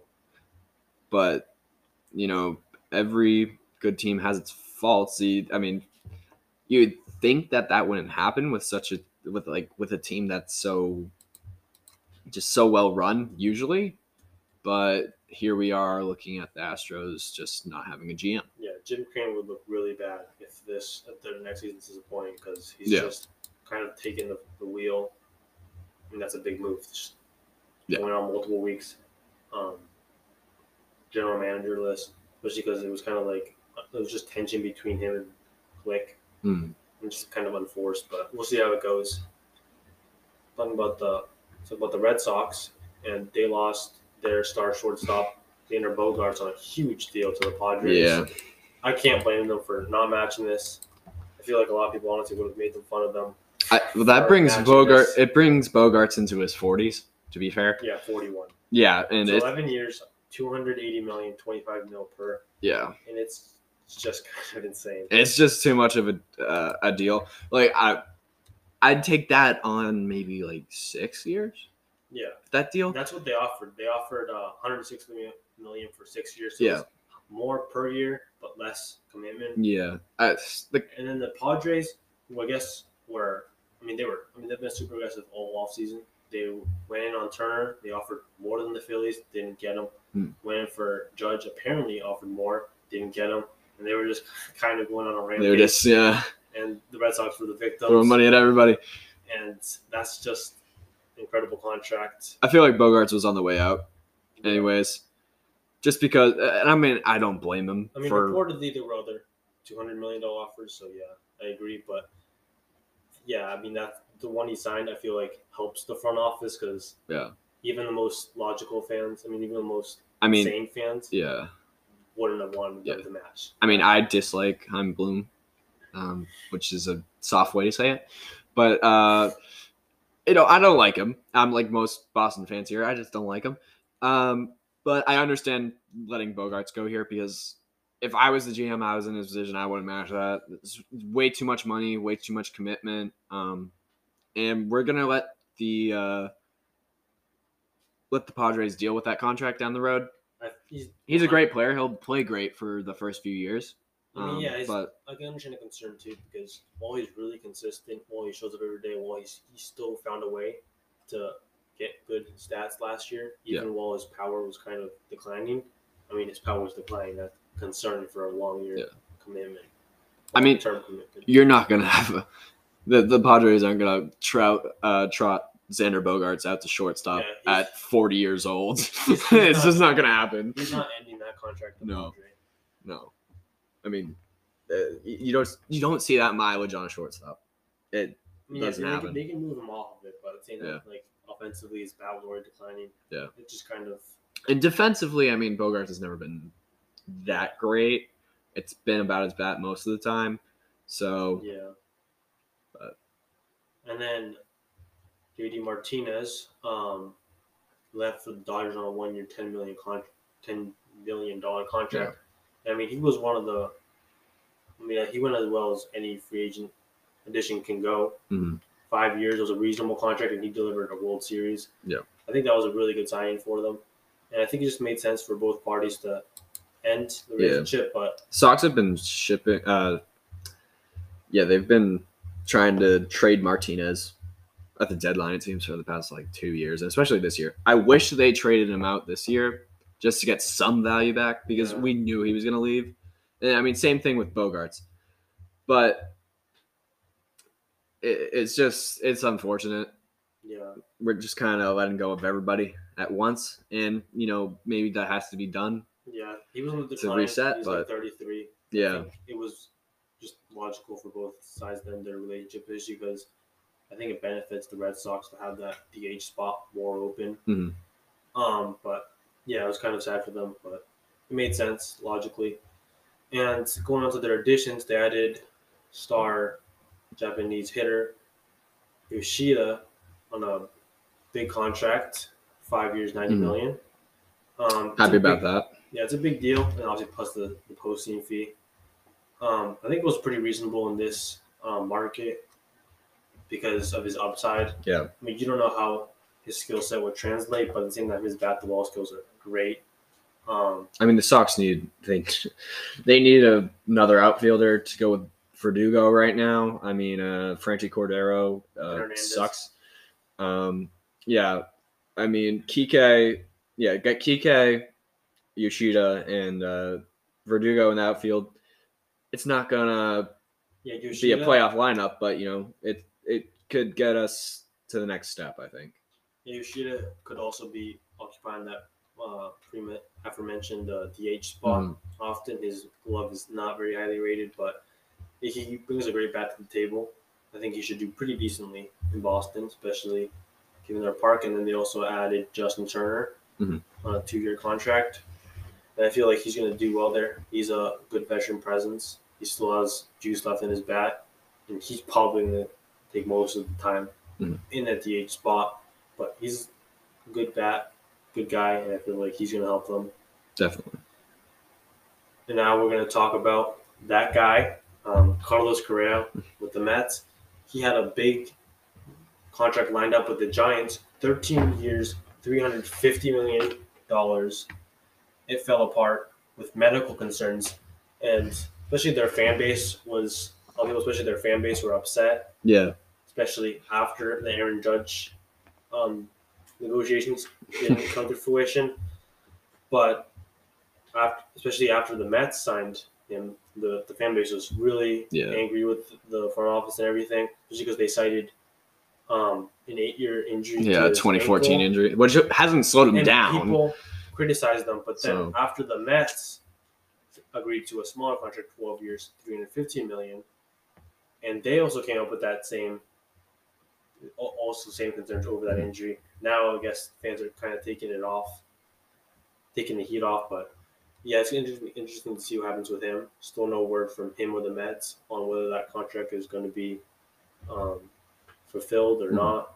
What's or they're going to agree to a smaller deal, but he's one probably the biggest name, one of the biggest shortstop name this year. Certainly the most talented one. They want him to play third base. We're gonna see if that happens. We're have a break, and we're going to go back. And we're here with soccer. Um, World Cup just ended, the world's biggest tournament, biggest competition, and Argentina came out on top, and probably one of the best sporting events I've ever seen. Yeah, I think that was definitely the, the best World Cup final ever, and probably up there with one of the greatest games uh, anyone could ever watch for literally any sport. It was incredible. it was definitely a great show for, you know, FIFA for the World Cup for the sport. Um, on the biggest stage, it was a really entertaining game. It was back back and forth. A lot of goals scored. Um, it unfortunately ended on in penalties. I think it would it really hurts.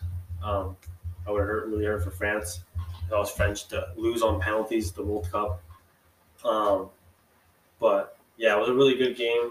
For Argentina went up two nothing.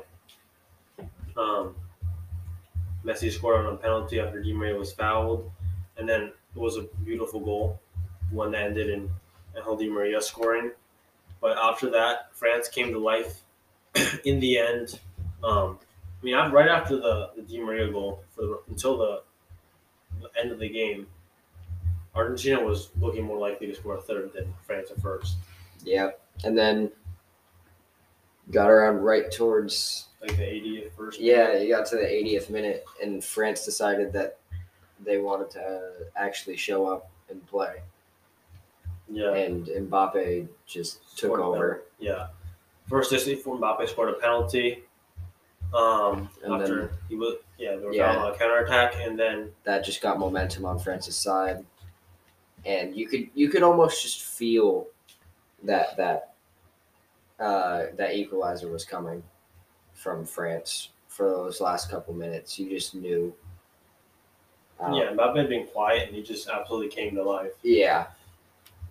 An incredible finish from Mbappe on that second goal as well. Yeah, it was a great volley finish. First time, he just put it right into the corner past Martinez.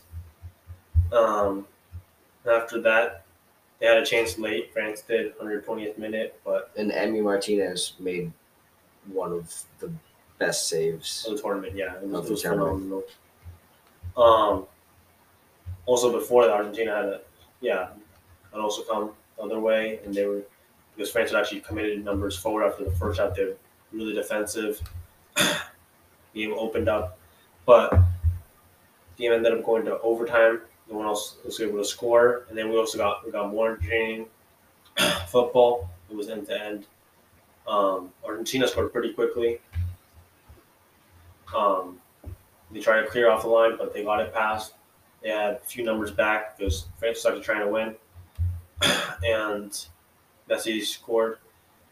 And yeah, And then almost thought the capped off over. his hat trick. But then, yeah, Mbappe capped off his hat trick. They got a handball in the area.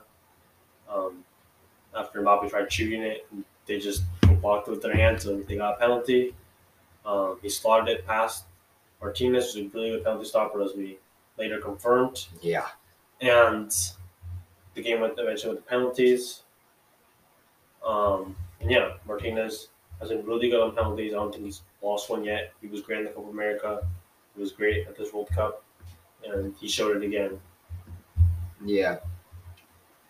I'm not really sure how you can be good at being a at penalties as a goalie. It's obviously you do your research on the Yeah. players, but I mean, he, he, It's- he definitely plays it's very games. It's pretty impressive. yeah, he's, he's really good at it. And that capped the exciting game. Messi got his World Cup. Um, pretty cool moment. And definitely a great final, definitely a great showing for the sport. It was a fun tournament.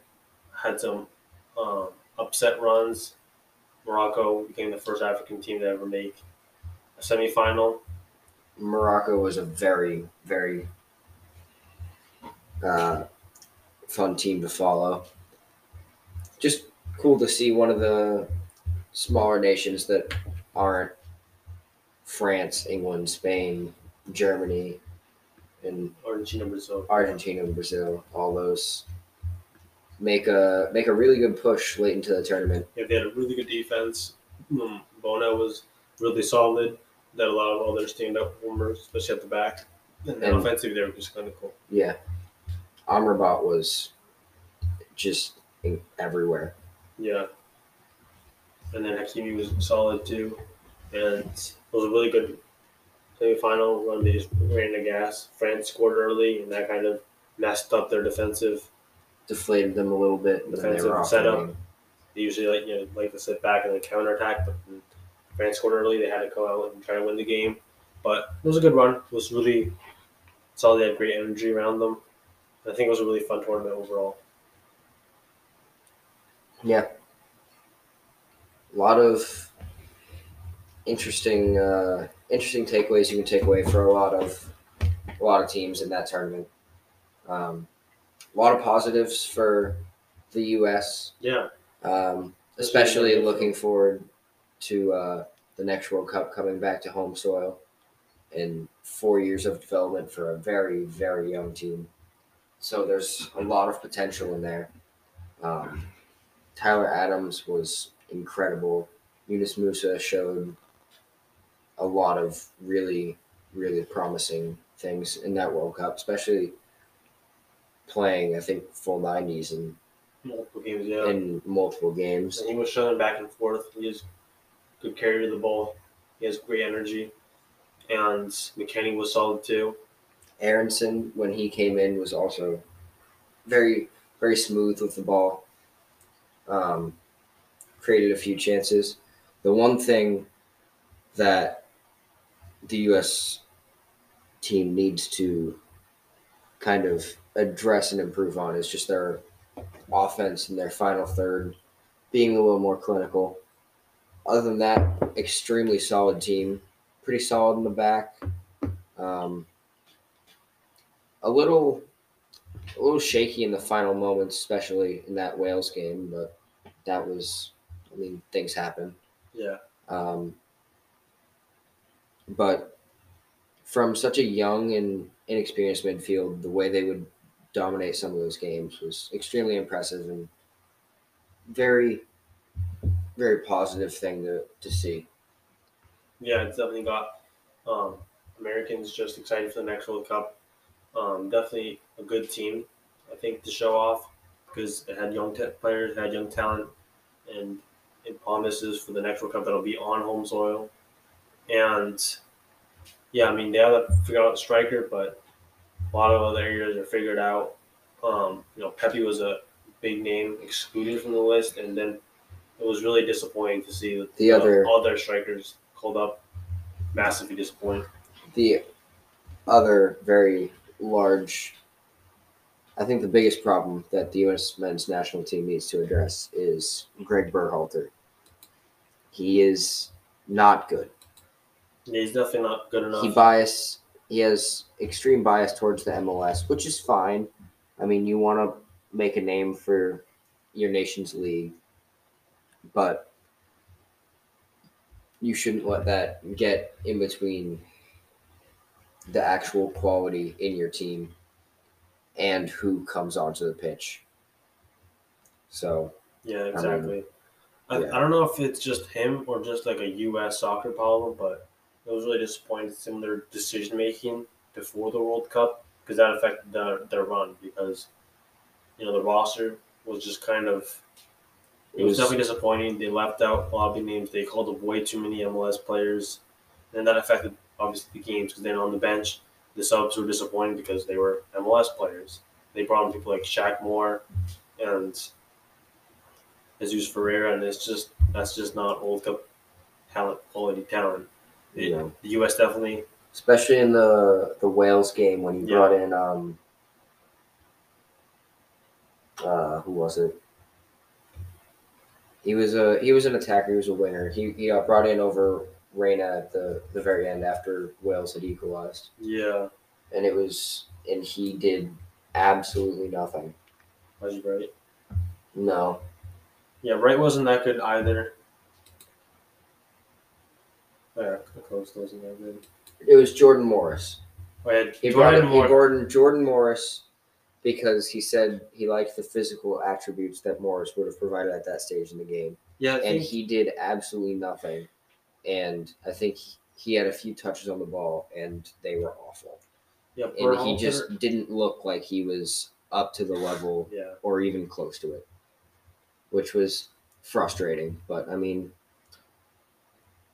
not I much mean- you can do. That's another problem that he had tactically. He's kind of limited. He didn't really seem to guide the team. He just kind of had them walk out there and run. And then he just was way too defensive after they scored a goal. He just sat back on any lead. And it was just kind of disappointing because obviously the team has better talent than that. That cost them points against Wales. Um, just sitting back and allowing them to he get left back the- in the game. He left the door open for teams to get back in the game. Yeah, and then again back to the decision making. He in, as I said, Shaq and stuff. When Joe Scally is a young, promising player already in Europe, already in Mönchengladbach, um, and he deserved minutes. I think he, he would have benefited a lot from the experience at a World Cup, and he just sat there on the bench. Um, so yeah, I don't know if that's just a U.S. problem or him problem, but they need to address that before the next World Cup because they need to just accept the fact that the talent is going to Europe the team is, is beyond MLS, and that they just need to move on, drop the the agenda, drop the quota, and just call up the best players.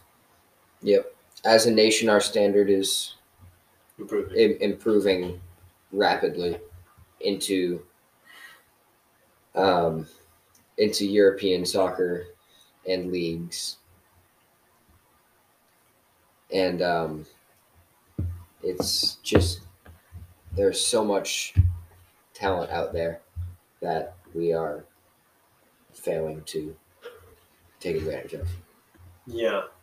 So hopefully they find a new head coach. Hopefully he's not from the MLS, and that would definitely help them a lot, both um, decision making wise and then on the field, helping the, the product look better because they definitely could have played a way more refined brand of football.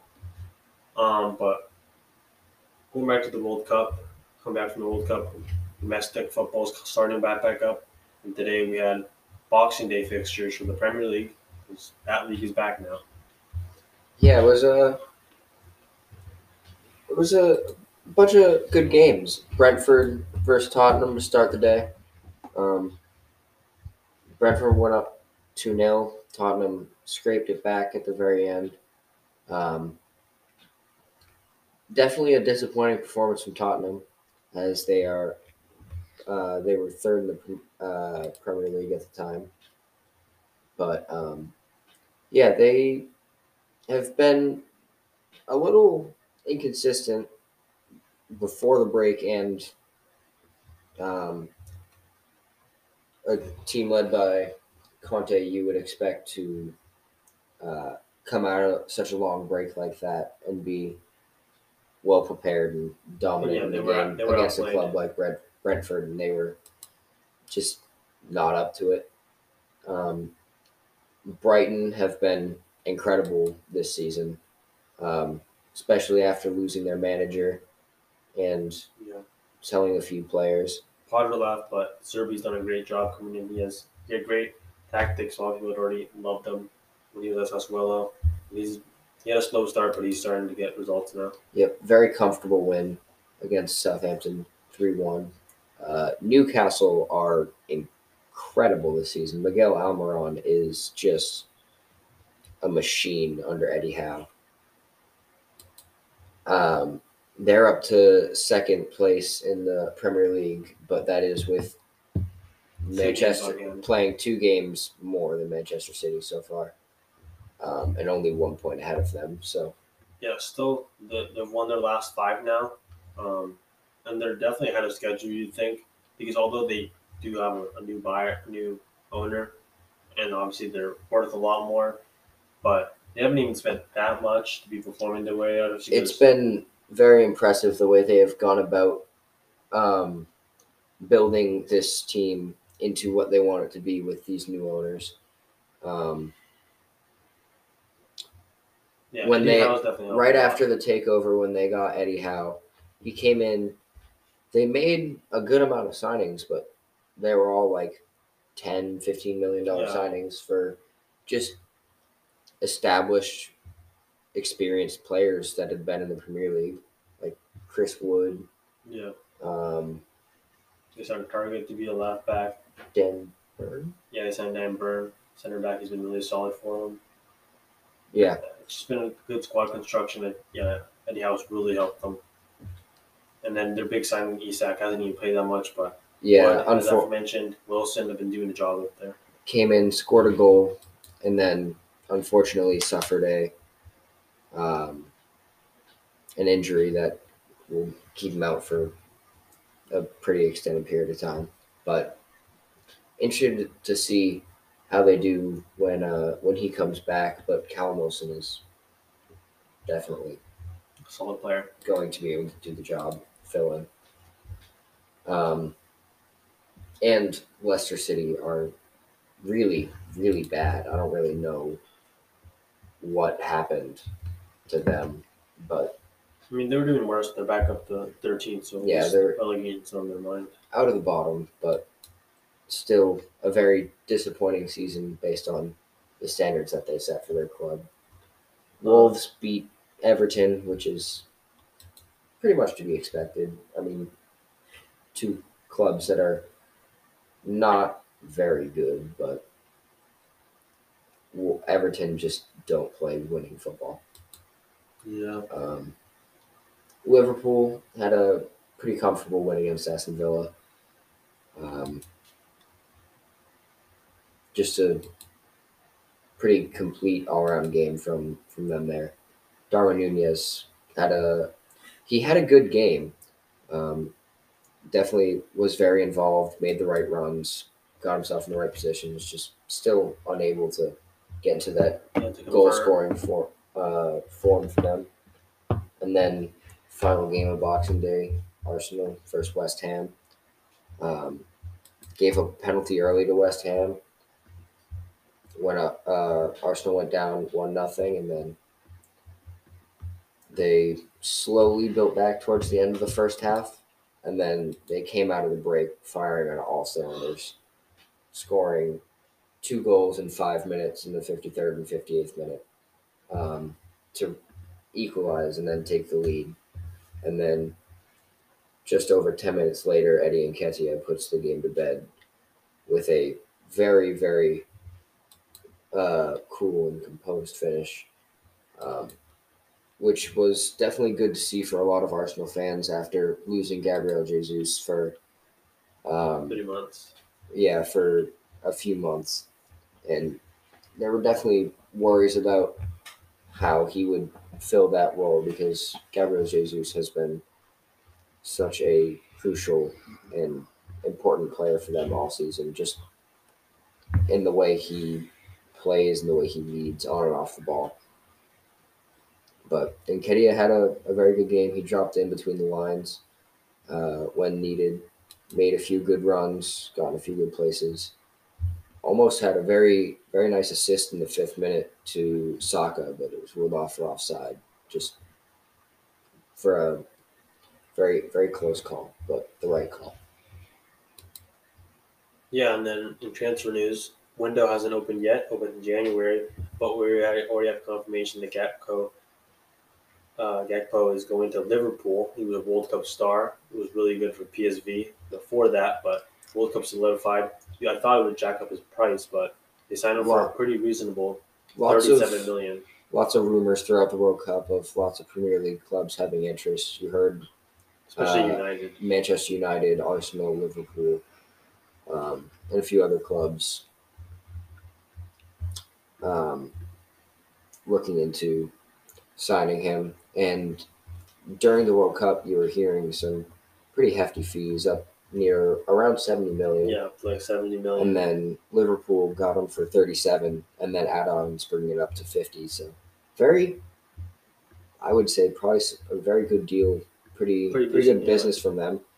Um, Just because it came out nowhere. I mean, people were talking mainly about United and stuff, and then all of a sudden yeah, there was no it just hit you. no news of up, like they've made a proposal. PSV are waiting to hear from other clubs. It was just Gakpo deal already agreed between the two clubs. Just got to finish everything else, sign on the dotted line.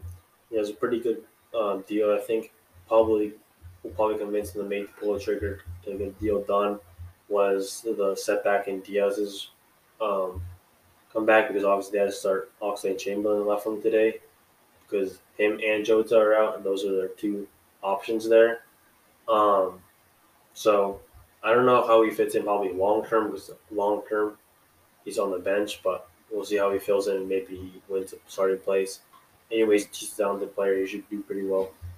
Yeah, and um, Arsenal submitted a bid today to Shakhtar Donetsk, yeah. Uh, for for Mudryk of forty million with another twenty or so million in add-ons.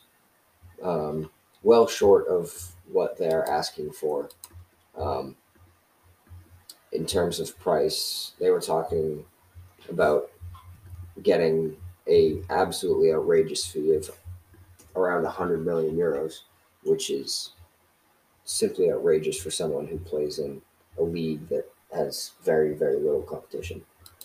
Um, but obviously, an extremely talented player. Um, has a lot of positive signs and will definitely be a very, very um, good player no matter where he ends up. Yeah, I thought it was a pretty fair offer. Probably just testing the water. He's a really talented player. Um, guess it just shows you how highly they rate him because, yeah, I think it's a pretty decent offer and they just rejected it. Maybe they want, I don't know if it gets 100 million, but it could probably look pretty hefty. Yeah, from from what I had seen on social media from the manager, they're going to be pretty feisty in their uh, negotiations for him because they value him extremely highly. As they should, he's an incredible player with a lot of potential, still very young, and um, a lot of clubs very interested. So they know that someone will come in and pay what they want. Yeah, I know Bayer Leverkusen tried to sign him last summer and they kind of got somewhere close to the deal, but then they just pulled out. They just valued him too highly and then I've all Chelsea, Arsenal. We'll see where he goes now. And uh, Ronaldo terminated his contract with Manchester United. Um, Biggest rumor has been linking biggest rumor uh, has been Saudi Arabian club. linking him with a huge financial deal to go to Saudi Arabia. Um, with two and a half years of playing, and then another five years of being an ambassador for their 2030 World Cup bid. Um, Uh, so, would be interesting. I don't know. I just hope to see Ronaldo sign for sign for some club before we get too late in the January window, so that he can get playing and we can see him hopefully get back in his usual stride. Because I think he definitely needs that. He's had a very very difficult year on and off the pitch. So. Yeah, and we were talking a little bit about 2030, uh, 2026, and then also wanted to explore a little bit 2030, some of the biggest bids. Um, I think my favorite would probably be the South American one. I think I want to see the World Cup go back there. The current bid is Uruguay and Argentina. That was the original two nations, and then they added Paraguay and Chile. Uh, I think that'd be a fun bid. Um, you know, it's a continent that's, I probably think, my opinion, but you could see from the World Cup final, the turnout, the insane amount of Argentines, they outnumbered the, the French by a lot. It's just a kind of content that's really obsessed about the sport. I think it'd be really fun. Um, and then the European bid is Spain and Portugal, who added Ukraine to their bid. Um, that could be an interesting one. and then yeah, there's also a Morocco bid. Um, they're hosting the Club World Cup this year, so that they're also interested in hosting the big thing too. Um, also see how the Club World Cup goes because it's expanded this year, and um, we're going to see a lot more competition, a lot more clubs involved instead of the usual four. Yeah, a lot of uh, a lot of good potential bids. Yeah, and the last big bid is the Saudi Arabian one we were just talking about. But also with Greece and Egypt. That could be pretty fun, pretty interesting. I think there's a lot of good amount of variance between the three countries. Yeah, there. I feel there would definitely be a need to build a couple of stadiums there, but they definitely have So the money, yeah. what it takes to make that happen. So Yeah, so it's been a pretty good episode. Just want to thank you for listening, holding us, uh, you know, listening to us all the entire time, talking a lot about sports, Mhm. a lot of content, a lot of news, and that's going to be it. See ya. Peace.